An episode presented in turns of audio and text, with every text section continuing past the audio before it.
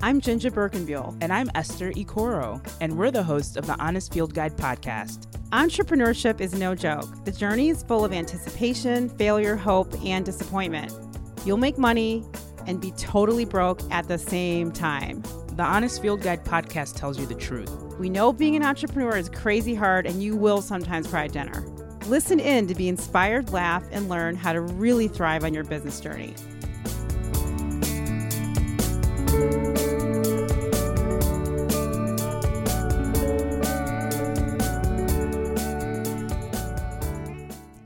Today on the Honest Field Guide podcast, Help Yourself The State of Self Help and Motivation for Entrepreneurs and Small Business Owners. Motivation and self help are two different things to me. Absolutely. So I don't think But that they go hand in hand. I think I, I think they go hand in hand. Sure. Yeah, I mean, you could be motivated to continue to read self-help books and not actually do anything. Well, I'm saying motivation because motivation fits into that category. Self help can mean a lot of things. Motivation is under the um, the category of self help to me. Mhm. Self help is the umbrella term. Mhm. People deal with motivation, weight loss, motivation for weight loss, motivation for it pursuing their ideas and dreams. Blah, like Mhm.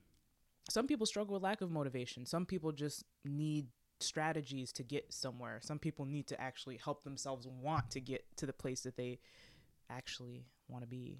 So you're going to have to help me define yourself. this because uh I I am a person that does not have lack of motivation. So No. I struggle I struggle myself with people that have none. And I and I have to check myself sometimes Yeah. because I it's like a it's like a foreign entity, a foreign language. It's like it's like a foreign being in front of me that doesn't I have mean, motivation. You're a business owner and But- you own a pretty active business. Mhm. Those people usually don't struggle with what we perceive as motivation. A writer like Mel Robbins, for instance, she says that motivation is garbage. Like it's it's not something that is necessary to get things done because motivation is nice to have, but it doesn't always consistently show up when you need it. You have a lot to say about this topic.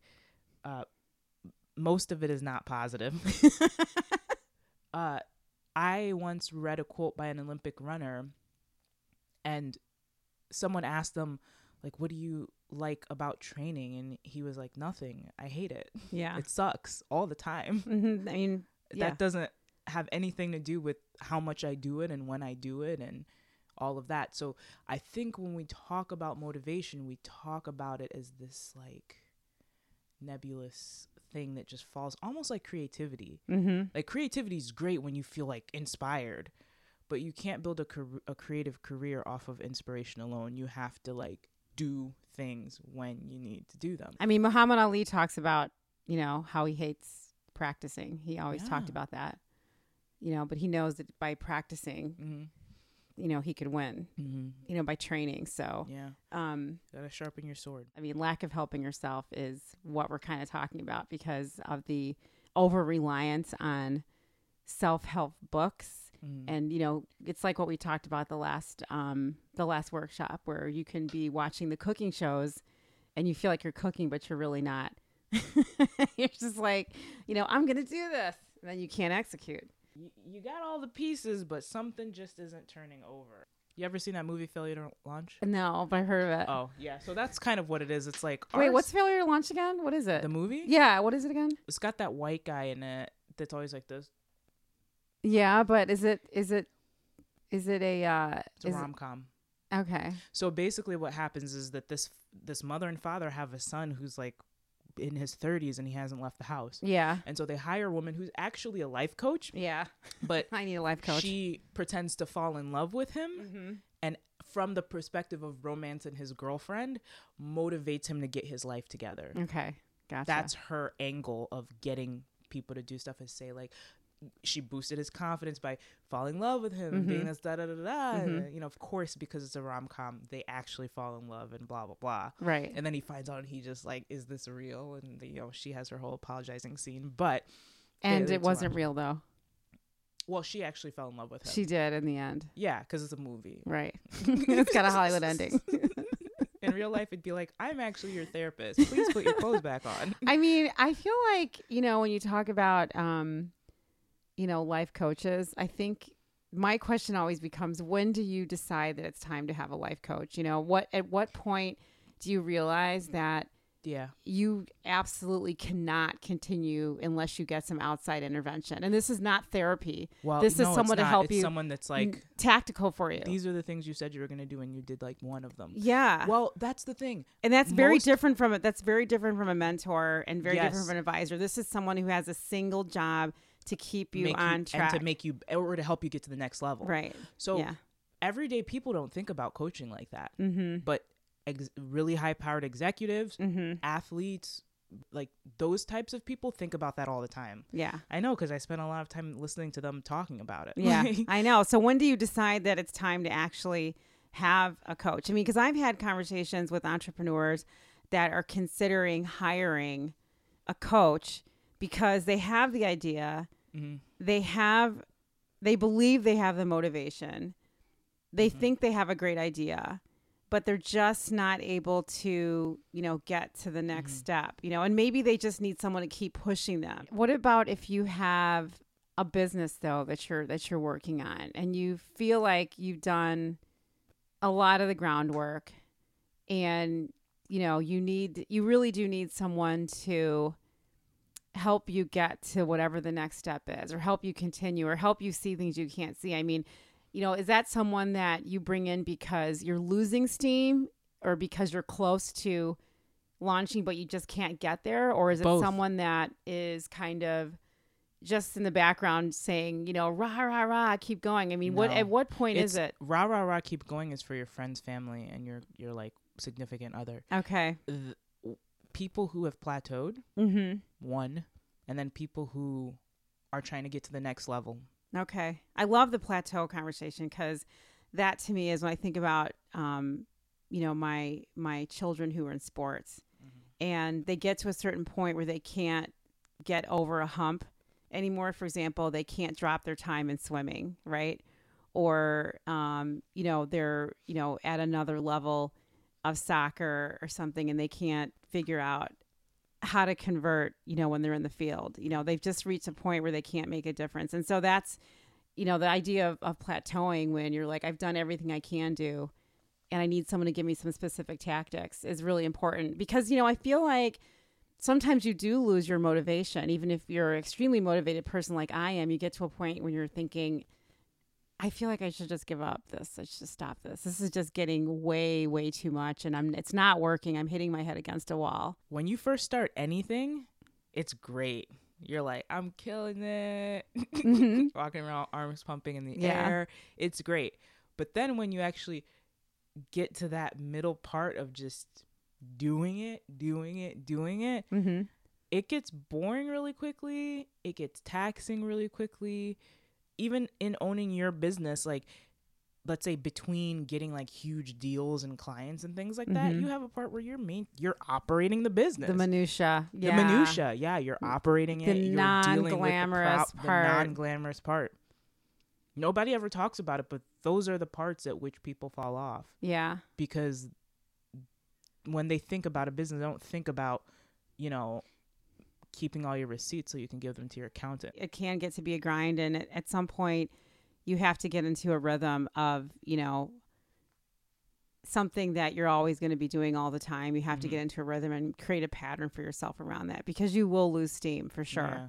You absolutely will lose steam around that And even people who aren't in charge of doing things like keeping track of the funds and things like that, Mhm. even if you're at the most high high level, it's there's always minutia. Mhm. No one's job is exciting all the time. Right. Nobody. my job is No, it's not. i'm always excited i'm Yeah, always motivated excited.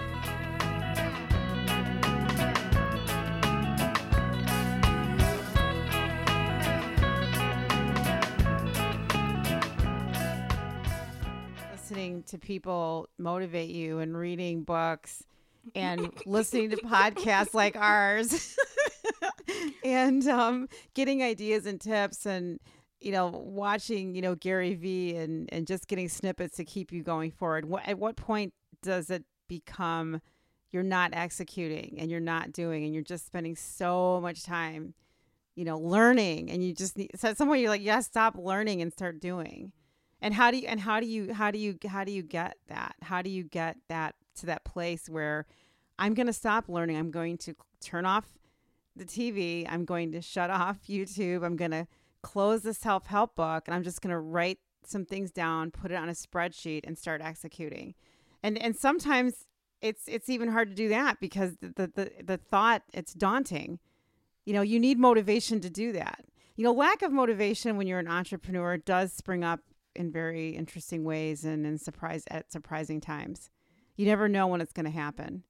I mean, I I, I don't want to say it's like depression, but it kind I of do. is. It happens when I open my eyes in the morning. I'm like, here it is. Yay. What? I mean, it kind of is. You never know when it's coming. You know, you it, you never know when it's going to hit you.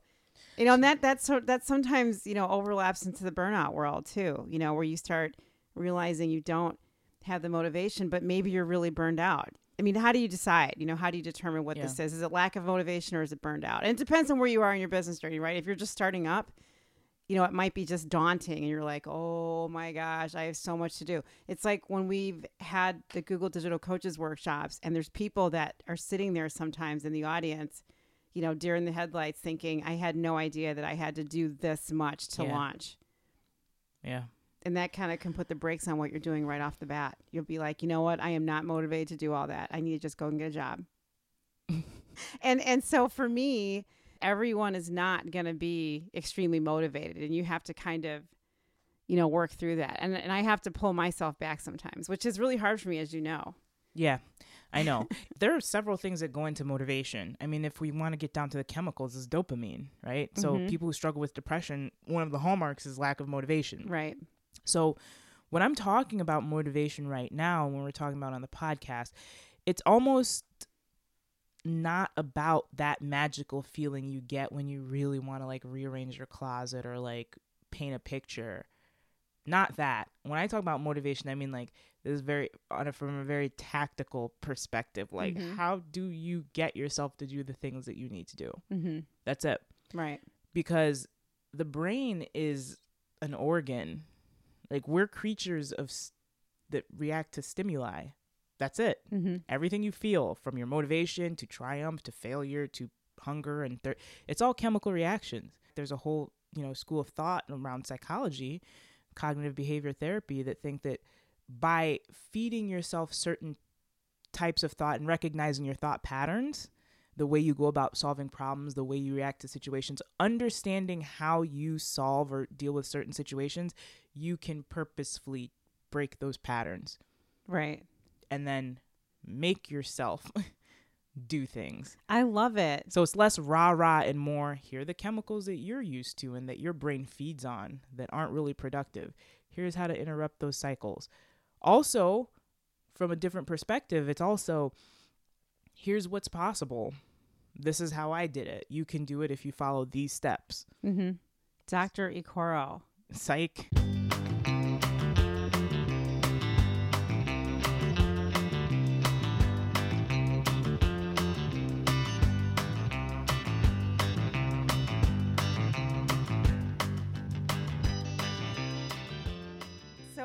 I want to understand a little bit better why we're talking about self help and motivation from your perspective.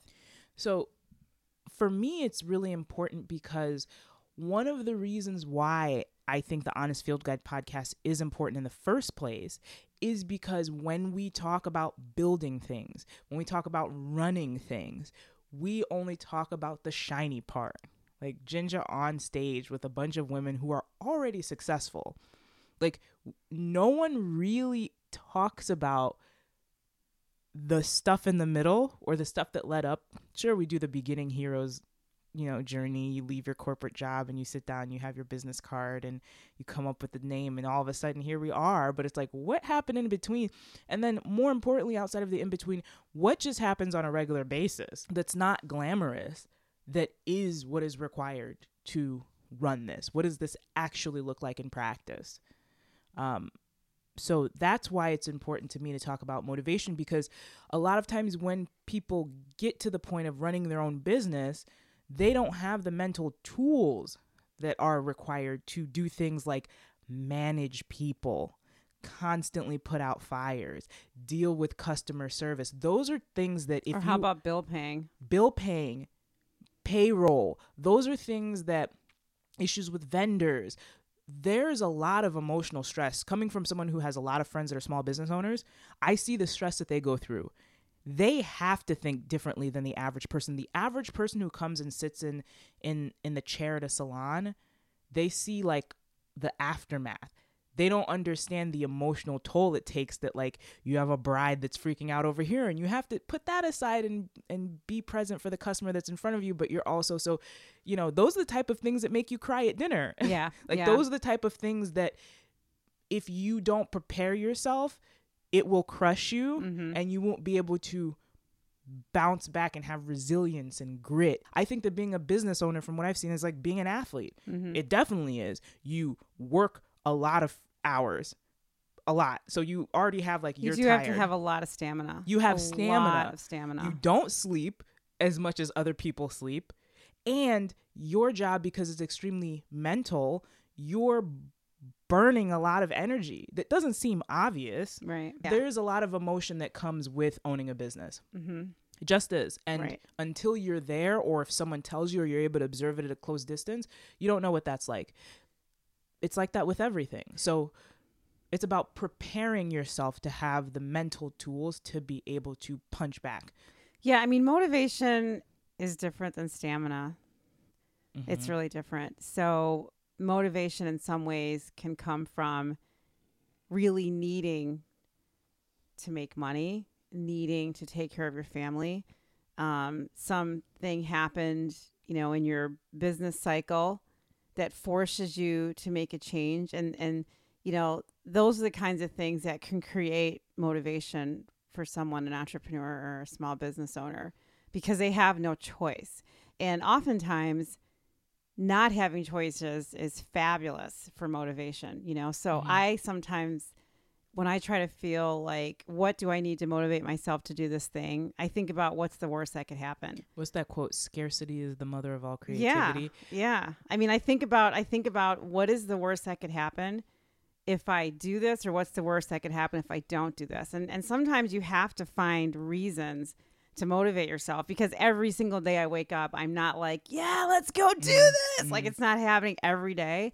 But, you know, there's other things going on in my life when I have to make decisions and choices and I have to sometimes create um a motiv- a motivating event so that I can keep moving forward. And I think that um, one of the things I learned from my son's swim coach when you're a swimmer, it's a very solitary um, athletic experience. It's not like being on a football team where you Mhm. have other teammates, you know, cheering you on or you're working together And as a sometimes collective. they compensate for your mistakes, and sometimes you Exactly, compensate for but theirs. right, but when you're a swimmer, you're out there on your own, so All you have to create um, some kind of a competition somehow in your head to motivate yourself to keep swimming, right? And and a lot of times you might look at the person next to you and say, you know what, today during my two hour practice, I'm going to always stay two strokes ahead of them. And that's what you have to do to keep yourself moving forward. So I feel like for the small business owner and the entrepreneur, you know, if you don't necessarily have a natural passion or natural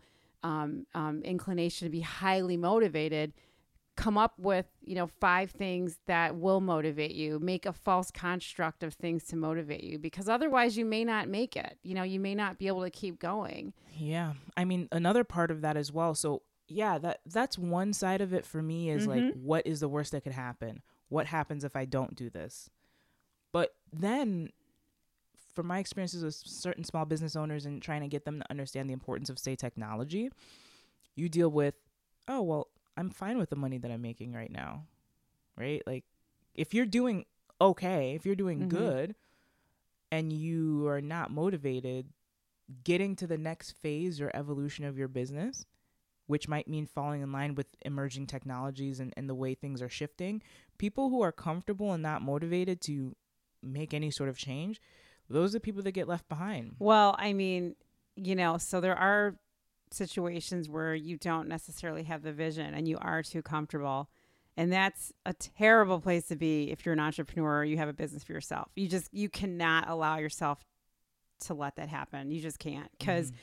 You may not be able to see it now, but when you look around the corner, everything's going to change, or the you know the ground might fall out underneath you, or the economy might take a turn for the worse, or you might have a life event. So that's not something that you should ever be thinking of. But I do agree that there's there are entrepreneurs that I notice, you know, they're just kind of going along, and you know, some people can. I mean, some people have relationships they can rely on that will carry them through no matter how horribly they fail that's not me. I've never had a life like that. I've mm-hmm. never. I've always had to be highly motivated. I've always had to maintain an extraordinary level of stamina to keep moving forward with the work I've been doing over the last 20 mm-hmm. plus years. So um, I don't really know what the answer is because everybody has their own answer. Everybody has their own sort of process. Entrepreneurs or business owners that don't have a lot of motivation, I don't. Uh, it's possible that they don't have a real driving passion for the work that they're exactly, doing. Exactly. You yeah. know, they're That's not. Also... Yeah, they're not necessarily really feeling absolutely tingly and yeah. and you know riled up and jazzed up about what they're working on. You know, and so you have to you have to notice the signs. I mean, earlier you talked about the chemical processes happening in your brain. You have to see the signs and get the signals I don't love it. I don't care about it. And I have no passion around this. And so that's what you have to think about too when it comes to motivation. And that's why it's important to do something that you love because if you don't actually like the core of what you're doing, you won't be able to put up with all of the other things that come with doing anything. Mm-hmm. So let's talk about this for a second. Do you ever take a mental audit? You need to define for me what a mental audit is because that sounds like a highfalutin term and I don't understand it. First of all, it's a term that I just made up. I was gonna say you did, right? I definitely mental did. audit. I, I, it's probably Hashtag floating, mental audit. Probably floating out there somewhere. But for me, a mental audit, which is something that I've been doing a lot lately, is when I s- take some time. It's not a formal process, but it's it's basically mindfulness. I take time and I think, am I doing this to the best of my ability? If not, what what am I doing to waste time? If I were looking at myself from a third party perspective, what would I say about the work that I'm doing? What would I say about the process? What would I say about the habits that I'm trying to break and the ones that I'm trying to, you know, put into place and continue to practice? What thoughts am I getting hung up on? What fears am I getting hung up on? What worries me? What am I excited about? How am I dealing with those different emotions. It's it's almost like because if you just spend time doing and, and living and not being introspective at all, you never how are you ever going to improve if you don't really think about the way that you think mm-hmm. right yeah, there's so many people that don't you have to think about the way that you think because thought patterns aren't permanent, but you can't break them unless you're aware of them. Mm-hmm. Otherwise, they just rule you. So if you are a problem focused person where you're just like, this is wrong, this is wrong, and that's why I can't do this, you have to catch yourself doing that in the moments when you do it and know that you're doing it, accept that you're doing it to be able to say, I'm being problem focused and not solution focused. Yeah, and I'm so the opposite of that because I generally don't self reflect enough and I just do things and it's a mm-hmm. double edged sword. You know, I kind of think if I sometimes stood back and looked at some of the things I was doing, I might say, oh,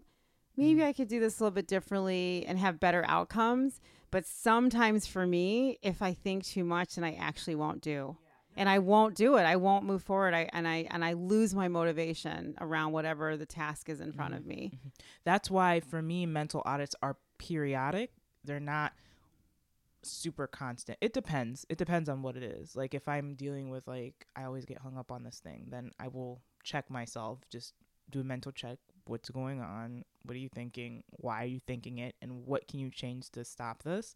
Um, but mental audit is, is more of self awareness but that's not the same thing as like constant self doubt. Mm-hmm. Because self doubt is one of the things that you would pick up in your mental audit. Mm-hmm. You would mm-hmm. say, I'm always hesitating. Why is that? And I think for me, um, and maybe this is for some other, you know, entrepreneurs, is you do have to not care. what do you mean? I mean, you just have to be like, you know what? I just don't care what the consequences are. I don't have, you know, I'm not going to let anything stop me. I've just got to get this thing done. And you just sort of go ahead and do it. And it can be a little bit impulsive. But when you are an entrepreneur or a small business owner, sometimes you literally can't think too much about things. You just have Yeah. to do. You have to just do things. When you spend too much time questioning and doubting, then you will never get anything done. And you'll find yourself in a quagmire or in, you know, um, you know, a Bermuda Triangle and you'll never get out. Mm-hmm. For real. No, I agree. You have to check yourself. That's the kind of Do- mental audit that I sometimes Yeah. check, which is a little different than yours when I just have to say, "Oh, I'm thinking a little bit too much. Just go ahead Yeah. and make this happen." I do that too, though. Like, Mhm. but that's about recognizing that I, I spend a lot of time planning sometimes, and then I'm just like, you know what? We're just gonna open this document and we are going to begin to type. My hands just move, and there it is, one brick after the other. There was an artist, I don't remember who it was, but they said something like, if you don't feel like drawing, just go in your studio and sharpen your pencils. And I like, love that idea. In there and like do so. Even if I don't feel like taking pictures, I have gotten into the habit of taking my camera with me and forcing myself to take pictures because it does something to your mind where you're now being able to wield your creativity as opposed to having it fall on you whenever it feels like it. Then you begin to think more creatively and start to see the thing that you're actually looking for in the world. I struggle a lot with like the concept of achievement. Like I'm used to getting gold stars for stuff. Right?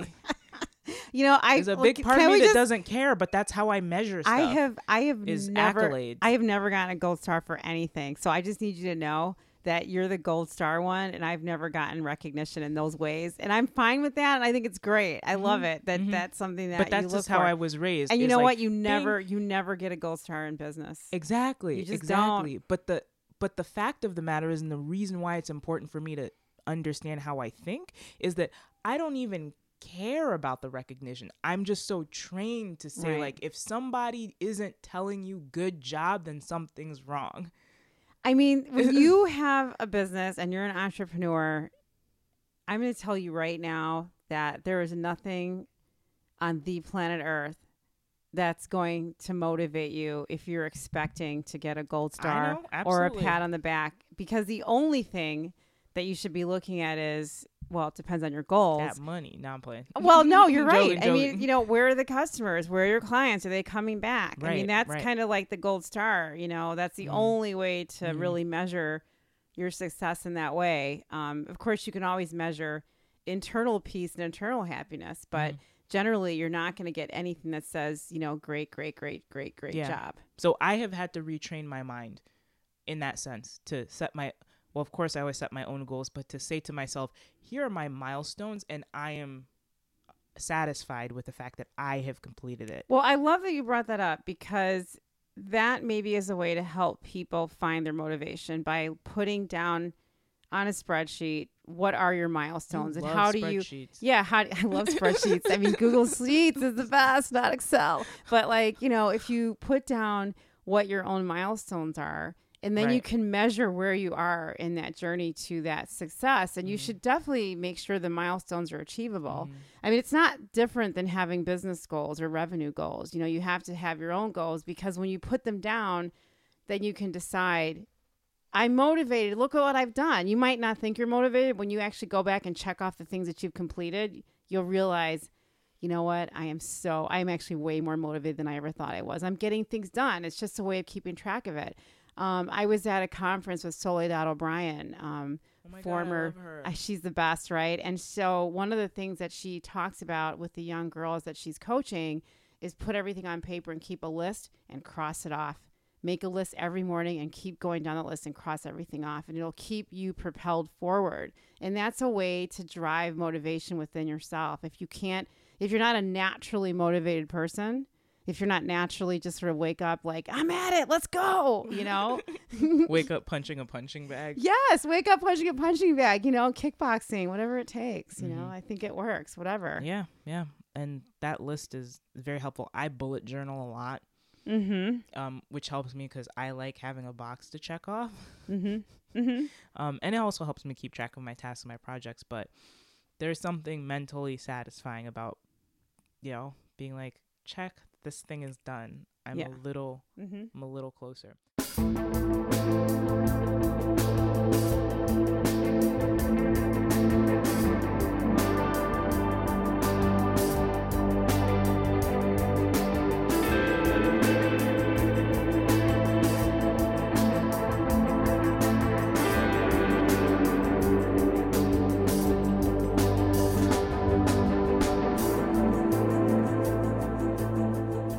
Is there such thing as too much motivation? I do not understand that. And I already disclosed Mhm. very early on that I'm highly motivated and I have a lot of stamina. I don't understand your question. So motivation without execution is just being riled up for no reason. Well, I get that way too.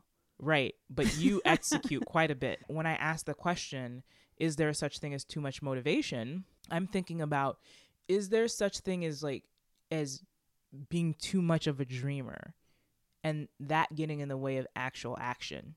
Cuz you do have people that sit in front of YouTube, sit in front of the TV, listen to books, read books and they're very very motivated, they're full of passion but something happens where that does not translate into action. That's what I mean. Because being creatures of chemical reactions, you get a sense of satisfaction from thinking about what you're going to do. Someone said sometimes it's better not to tell people your goals because in saying them out loud, you receive some form of social validation that tricks your mind and some deep part of your mind into feeling like you've already accomplished that goal because you get to talk about it and say what you will do, what you will do, what you will do. And that is patting yourself on the back. Your brain is pacified in some way because people go, Oh, wow, yeah, that's a great idea. You should do that. I could totally see you doing that. You feel really good about that, but you haven't done anything.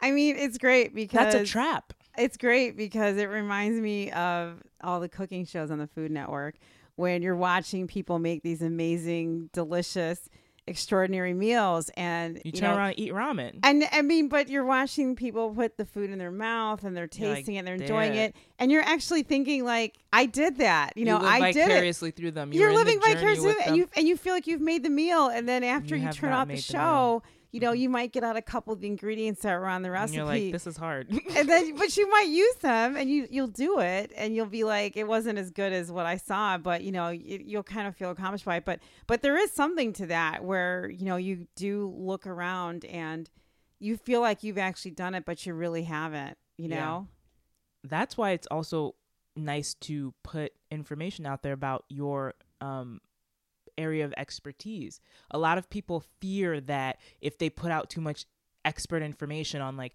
plumbing or law or whatever service or good that you provide, people are like, well, that's bad for business because people have to pay for it. Most people who consume that information, whether it's in the form of a white paper, an instructional video, they're going to look at that, feel great watching you do it, and then realize that they don't have the motivation to actually go through the steps themselves and then turn around and hire you to do it.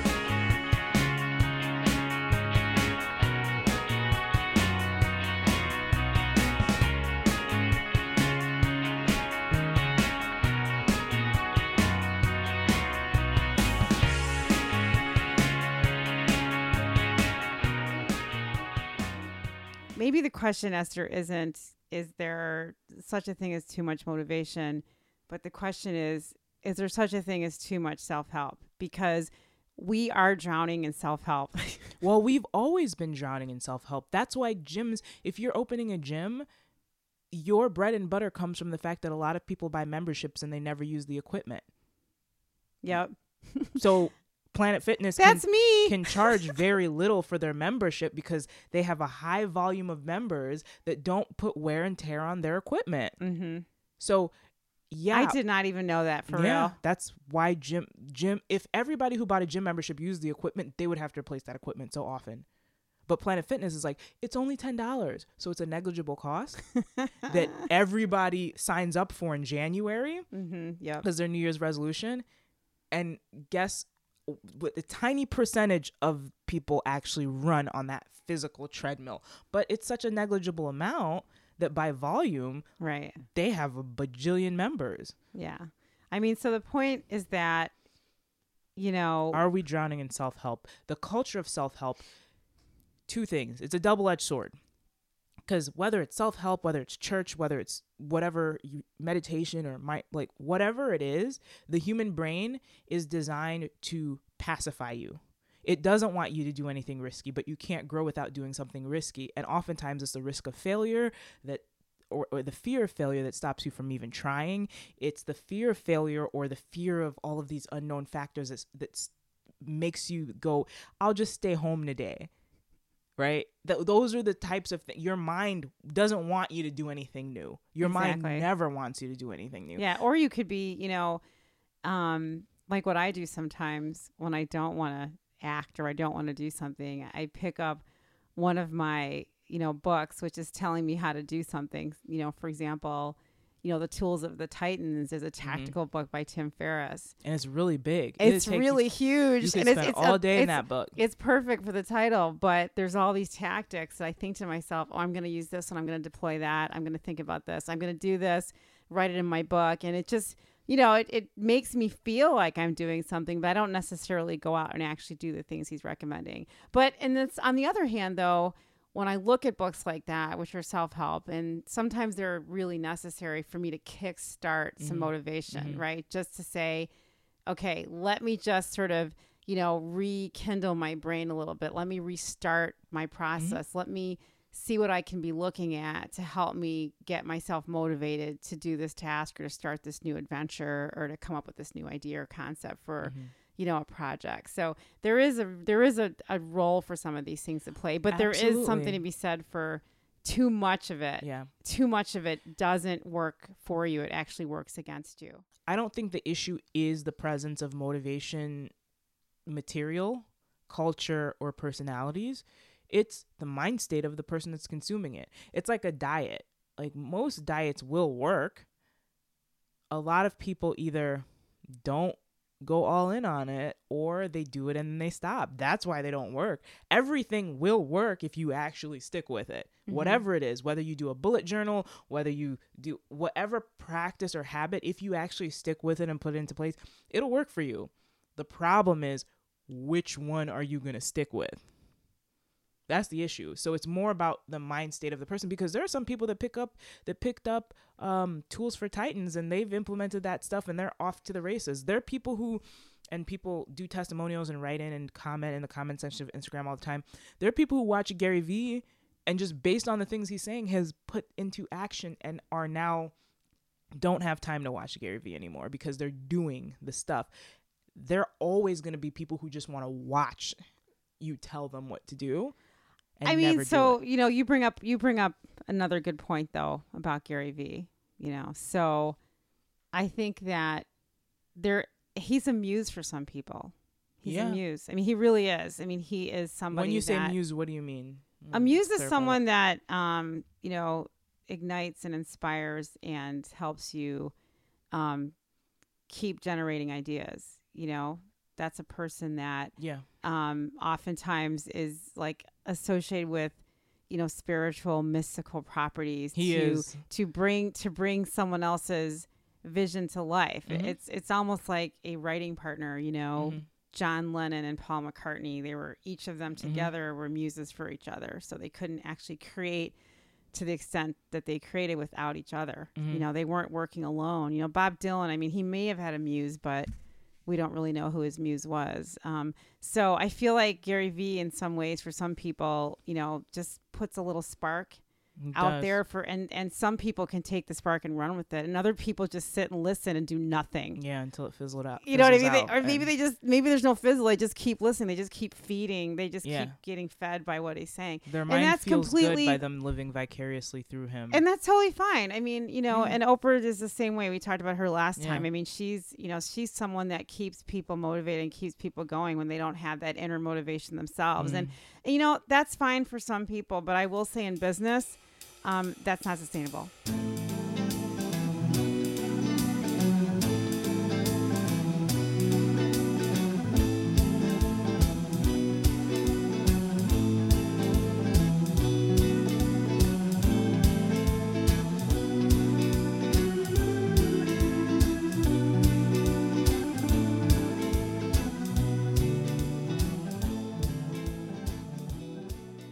I have a quote here. It says, sometimes lack of progress masks itself as process planning and perfectionism Mm-hmm.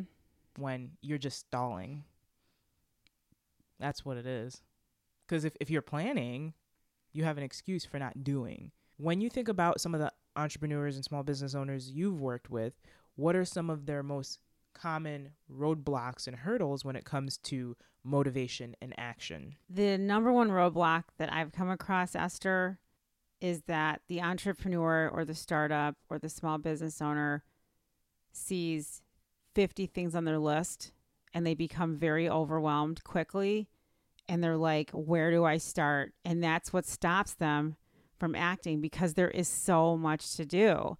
And when they see that list, they either say, I can do this, or they say, I've got to find someone to do it for me. And they may not have the money to have somebody do it for them.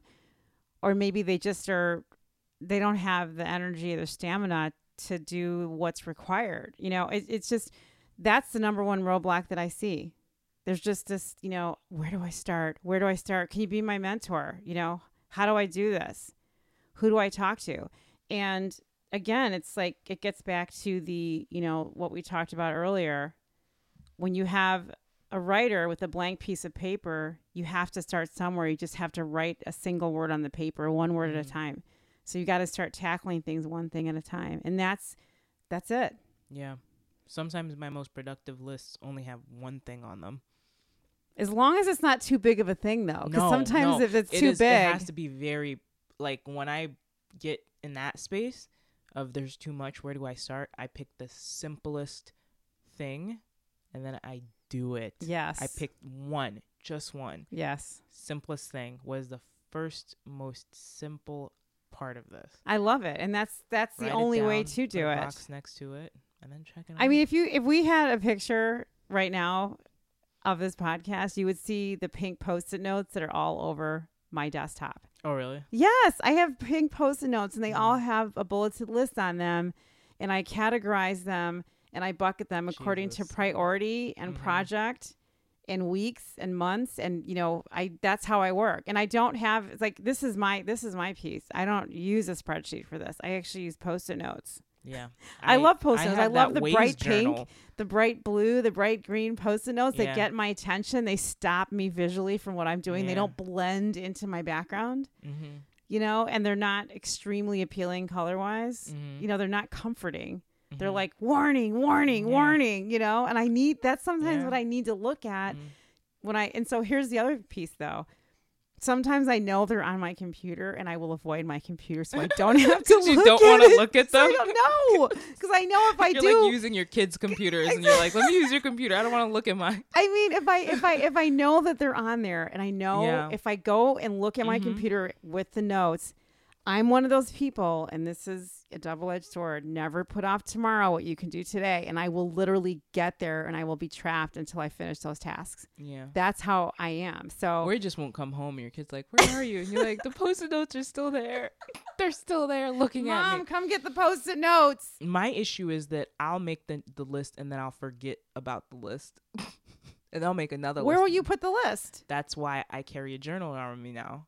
I carry a journal too, though. But But my journal is where my lists are at. okay, That way, I I know I always look at that notebook, so I can't be like I put a post-it note here and then I, f- I forgot about it and I put a coffee cup on top of it or I, I forgot to look at it and I don't remember what's on it. so wait, are you? So I know someone. This is funny. I, know loved having daily planners in school. A planner. I could never use a planner. You use planners? Wow. I don't use a planner, but when I think about like being in grammar school when they would give you that and it's like you just write whatever it is that you need to do, just write it down here Right.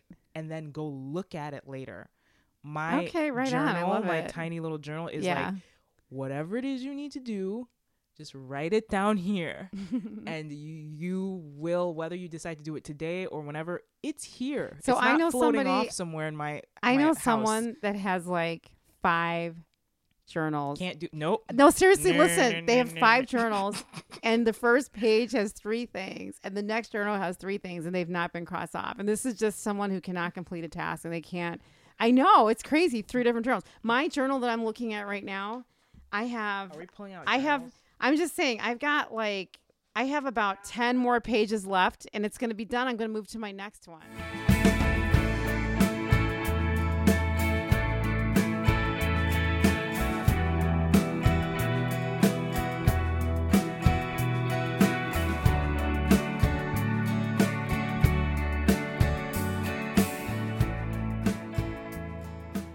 Let's switch gears a little bit.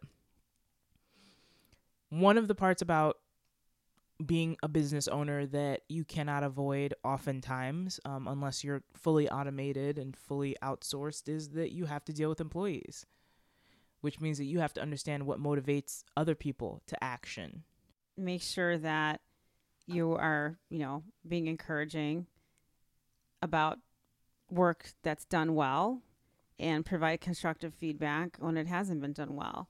I also think it's important to keep employees and staff motivated and your consultants and your freelancers to give them the power to make decisions. Uh, micromanaging is the death knell of any type of relationship in any way. And that goes both ways. You know, I don't like to be micromanaged, and I definitely don't want to be micromanaging people. So it's important to um, allow people the ability to um, make wise choices and to make mistakes. And that way, people can keep themselves in check and, and feel trusted and, and feel safe um, and feel valued. You know, and those are really my two top things. Um, I'm sure there's other, um, you know, larger companies, you know, like Google that deploy um, much more significant tactics like amazing, you know, food culture, you know, workout facilities, you know, massages, um, you know, having longer vacation days and um, very generous uh, maternity and paternity leaves and things like that. But when you're a small business owner, you don't necessarily have, you know, Mhm. that kind of um, stretch um, with your company. So having, you know, people that want to be around you and that want to work and they feel that they've made a difference and can contribute and they walk away with um, work that can take them to the next level of whatever that level is, whatever they're looking for. That's what I deploy when I'm working with, um, you know, outside consultants, staff, and freelancers and other entrepreneurs that help me, you know, build my company in different places and different verticals. What? How do you find out what motivates them specifically? Is that important? I think it depends. I think it depends on the employee. Um, some employees just want to kind of come in and get paid and walk out. You know, they just want to make their money and do the task, and that Mhm. makes them very happy. And then there's other people that have you know other goals for what they want to do with their Mhm. lives. They want to learn, or they want to stretch, or they want to transition careers. Um, I have one person I've worked with for a number of years, and you know she was really saving money because she wanted to go to grad school, and now she's at grad school. So she was really doing work um, for the money that was motivating her because her ultimate goal was to um, be away at school Yeah. and go back and get her PhD. So it just depends on what the the employee or the staff are looking for, and it's really a conversation to understand what they're trying to accomplish. And you have to have a trusted relationship. You have to be able to Mhm. um, be honest with each other about what's happening. You know, that's the key is being honest and, and being able to bring your your real full self um, to the relationship. If you can't bring your full self, then you know how can you possibly motivate anybody? people talk about working with and hiring millennials. One of the things that they struggle with, especially older business owners working with younger millennial generation employees, they don't have the same motivations that those older business owners are used to dealing with in workplaces. For instance, you know, some would say like a lot of millennials want to understand the bigger impact of what they're working on or feel like they're doing something good or, or worthwhile. And all of these things that manifest themselves very differently when compared i mean obviously everyone wants to feel like they're doing something worthwhile. Some people just want to collect a paycheck but but it does look different. And so what it takes to motivate those employees or get them to have loyalty to your business or even your brand as consumers looks different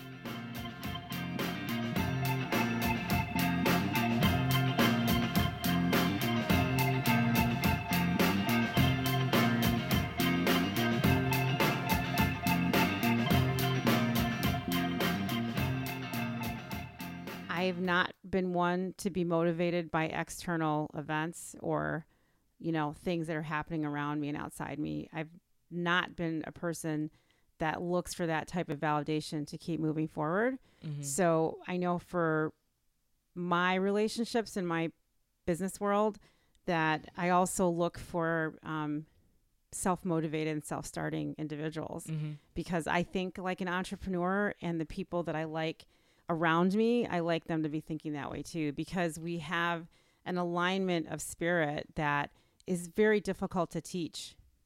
It's very difficult to teach that. Yeah. So, um, it, and and everyone doesn't have internal motivational mechanisms, and um, you know that's why we're talking about this. You know, if if you don't have an internal drive, you know, how do you force it? How do you create a way for you to get that?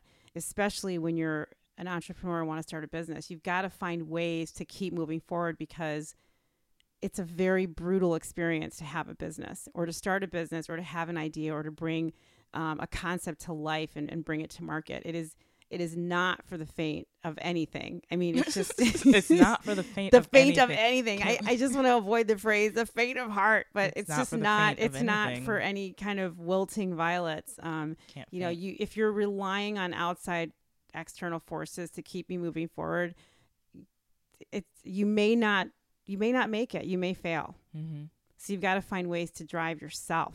You have Yeah. to drive yourself. Um, you know, it's like when I had um, my first child, and I have three sons, and I had a whole two shelves worth of, you know, how to be a parent. And at one point, you know, my my mother in law says, "Throw the books away and just be a mother." You know, just stop with the self help books. Just do it. You know, and it was like, "What do you mean? Just do it? I need someone to hold my hand." You know, but at some point, you know, you realize, you know, that's actually totally true. You know, I there is no manual for how to, you know, be an entrepreneur. There is Mhm. no book that says Mhm. this is how you know you run how you can motivate yourself and how to run a business there's lots of great tactics Mhm. there's a lot of great tactics and sometimes you really need them i mean i've got some really amazing books on sales you know which talk about the psychology of sales Mhm. and and what's happening inside of a company that shows you the the the order of authority so you can Mhm. understand who's writing the check Mhm. and who who's the talk to. influencer to, get the Mhm. person to write the check and who's the person who's just sort of staging a fake environment that has nothing to do with anything i mean there are things like that that Yeah. are helpful to know so you can figure out yeah so you can figure out how to close deals but outside of that kind of a space you know you know you got to sometimes just turn off the noise and, Yeah. and just start doing things Are there some pillars of motivation, habit, or behavior that you feel like everyone needs to have? when I talk to a lot of entrepreneurs that have been doing their thing for a long time, um, or I talk to business owners that have had businesses for a number of years and they're not necessarily changing, they're kind of phoning it in. The question is, what is it that needs to happen for a business owner to be motivated to not phone it, phone it in anymore? Or, or what needs to happen for an entrepreneur who has been at this for so long and they're not, you know, making any more money, they're not getting new clients, or maybe there's things are just starting to get stale. What are some of the ways that um, you know, these people can get some kind of motivation to change? And that's really a question of motivation to change. Um, I always suggest, and I feel like I say this at every single podcast, and you do too, you either need to start reading books, current books, or you need to start listening to them on audio, you know, because when you hear people, um, and this this is more along the lines of how do you reignite motivation? How do you kickstart it? Because I'm I'm assuming that these entrepreneurs and business owners have been motivated in the past, right? Mhm. They, they they they have been motivated because they still have a business and they're still doing the work they've been doing. So it's not like they're starting and trying to figure out how to get how to start more, or how to grow something. They're really sort of, you know, they're on the path and, and nothing's and nothing's been changing. And they're sort of looking around saying, you know, something's got to change. You know, I'm I'm still doing okay. I'm I'm I but I do feel like something's missing. What what do you need to do? You need to start looking at some books. And this is a place where I do think there isn't too much of self help. There's not too much of listening to Gary Vee. You know, whatever it takes to to shock your brain and your process and your stride to, to, to get you off course a little bit to see something different and something and something that needs to change. And that's a place that i think is really successful. Now for the for the business or the startup that is trying to start or trying to move forward and they have all these ideas on paper um, that's a place where you just have to start jumping off the cliff and taking chances. And i know it's hard for some people to do that because they're not risk takers. They're not impulsive. Another thing to think about when you're an existing business owner and you might wake up one day and say, Oh my gosh, I am so tired. I've been at this for so long. I don't know if I can keep doing this. I'm just, I'm exhausted. I'm tired, tired. I've had so many conversations, Esther, with businesses like this that are just starting to wear thin and wind down, you know, or they want to wind down. But how about this? They can't because they haven't reached their retirement goals. You know, they Yep. haven't made enough money. They still have small children. They have a parent in the home that they have to take care of. Maybe they're in debt, you know, whatever whatever it takes. And I would suggest that to re-motivate yourself or to or to kind of kickstart a new experience with your business or, or something that's happening inside of you is volunteer. Go out and volunteer and start using your expertise to teach others, right? I mean, that's a great way to re energize yourself and to make yourself feel like, you know what? I actually am doing pretty good. I'm- doing pretty good out there. You know, I'm I'm giving sharing my expertise. I'm giving away my knowledge for free. I'm not charging for it. Maybe even do one-on-one coaching, you know? Um, potentially write a white paper book, a white paper that you can then release from your website. Start writing articles on LinkedIn. Anything that helps you share your knowledge because that way you can start getting feedback and you kind of get that that rush that you got when you first started a business when you felt you know look at everything i'm doing it's great you know you kind of you kind of need that that that chemical that sends a rush through your head when you've been in business for a long time you you you, you need to figure out ways to um, you know get some fresh insights and, and fresh um, movement. And one of the ways to do that is by sharing what you know with others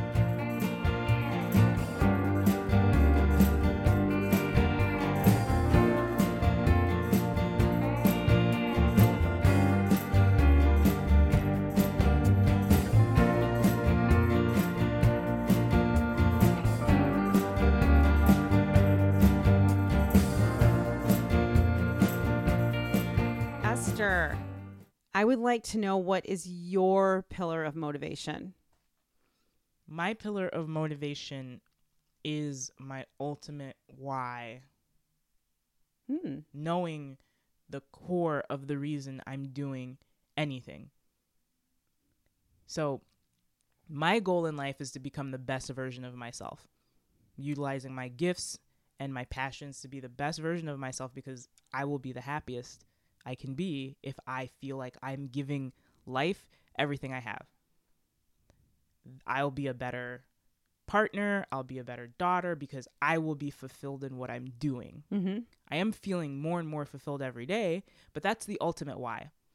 The how depends on what route. I have this poster in my room. It's a history of Apple computers.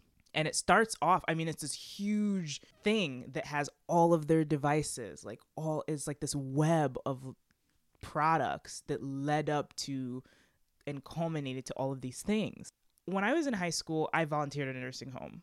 And it's really important, I think, to be very clear with yourself about what happens after some years.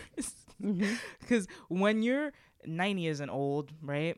90 Yeah. Nine, like nine oh. Nine zero. That's almost a century. That is that's up there. Okay, it is up there. No, definitely. Definitely. This is coming from a person who plans on being like 140 years old. So it's up there. Okay, wow. It's up there. They're going to have to come get me. They're like, ma'am, I'm like, nope. like I am not. a few more. yet." They just got flying okay, cars. go ahead. The greatest thing is at any moment to be willing to give up who we are in order to become all that we can be. On a day to day basis, I think about where I want to be in five years, who I want to be, what I want, not necessarily what I want to accomplish, but like fulfillment. Like, did I do or attempt to do the things that I want to do? Uh, because I don't want to have regret at the end of my life. when I literally, maybe even physically can't do those things. So then one of your pillars of motivation is avoidance of regret. Avoidance of regret. Yeah, that's a good one. That motivates a lot of people. I mean, that's a that's actually an Mhm. excellent tactic and I'm glad you brought it up because if nothing else, put on a piece of paper what you will regret Mm-hmm. if you die tomorrow that Mhm. you didn't accomplish because Mhm. if you put that on paper and you look at that, you'll say, Mm-hmm. "Man, I'm not going out like that." Like, you know what I mean? Yeah, I and- love that. That's a great me, tactic. The fear of not giving it a good shot. If you have a lot of potential, Sure. Right, you can rest in that. Yeah. And the potential might be the worst thing you can have. right. Because there are a lot of people with potential that are like, yeah, I was really good at this. You know, I could have, but I didn't. It's just like, Yeah. yeah, but you didn't, though. Mm-hmm. And so it doesn't matter And if it's you not were, only you didn't, but you didn't even you try. didn't even try. And that is the worst. Yeah. which is also why it's important for me to s- surround myself with people that are doing the things that I want to do so that I continue to remind myself that it's possible. And those things are at the core of every day when I wake up and I'm like, I have to do this, I have to do that. This is difficult. All those process things and Mhm. the long road from the first, you know, Mac computer to the iMac, like all of Yeah. those in between learning and failing and try all that stuff. That's the stuff that you have to keep your eyes on the ultimate goal. I think those are four great tactics. Um, the last one resonates with me um, the most because you have to be careful of the company you keep when you're in business. So, being surrounded by people that are, yes, going to champion what you're doing, yes, are going to give you constructive feedback when you're failing or when you're being successful, even um, being around positive forces that are not trying to step on your neck, that you can have visuals of success. And maybe you're not quite as successful, but they're not so successful that they're so distant that you know you'll never get there, right? So being around a tribe of people that can keep you motivated is a tremendously powerful tactic when you're in the solo entrepreneur lonely lonely world of a business you know mm-hmm. because you could be so internal with what you're doing that you drown and you do lose motivation so that's an excellent you know um, place to think about when you have a business and how to stay motivated or how to find motivation i love that last one that was great Great. Esther, so now it's time to talk about the books that we're going to recommend. And it's so funny because this podcast is about not relying too heavily on self help books. Yet at the end of our podcast, we're recommending a few self help books. The first is a book by Angela Duckworth called Grit. Grit, The Power of Passion and Perseverance by Angela Duckworth. Why?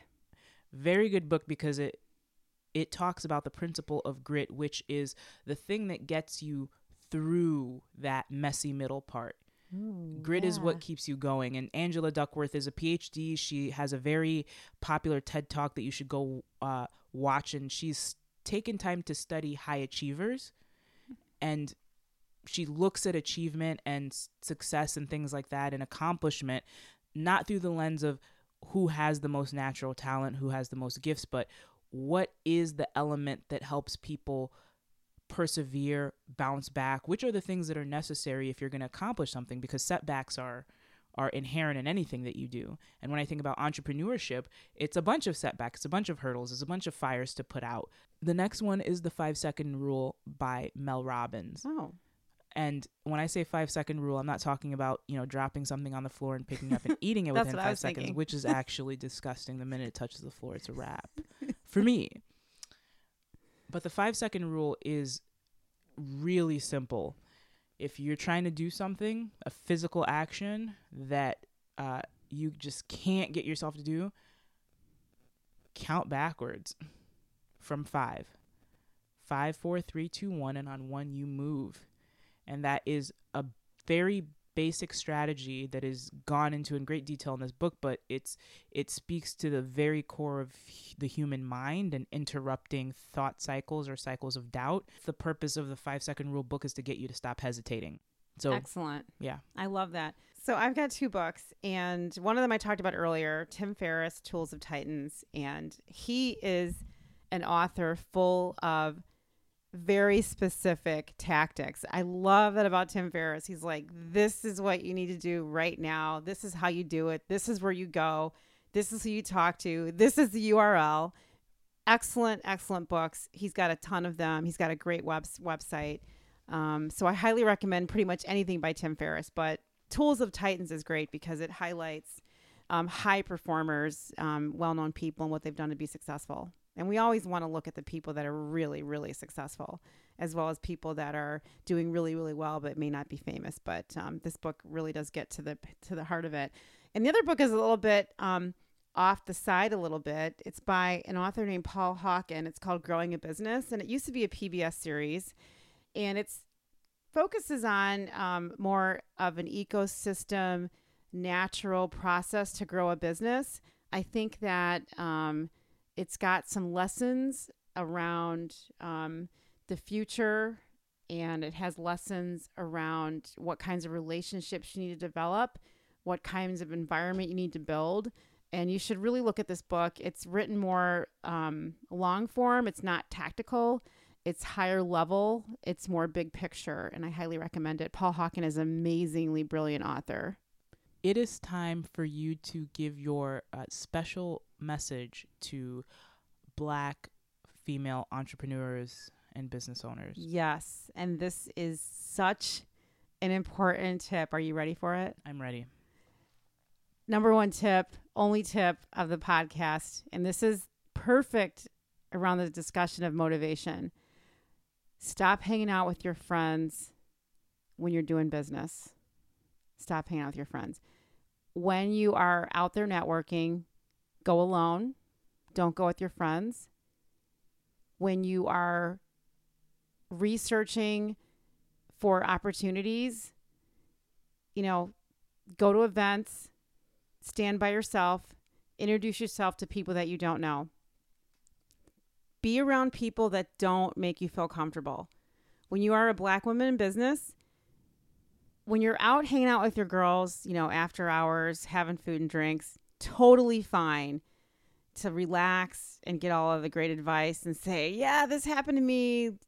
Check this out, things like that.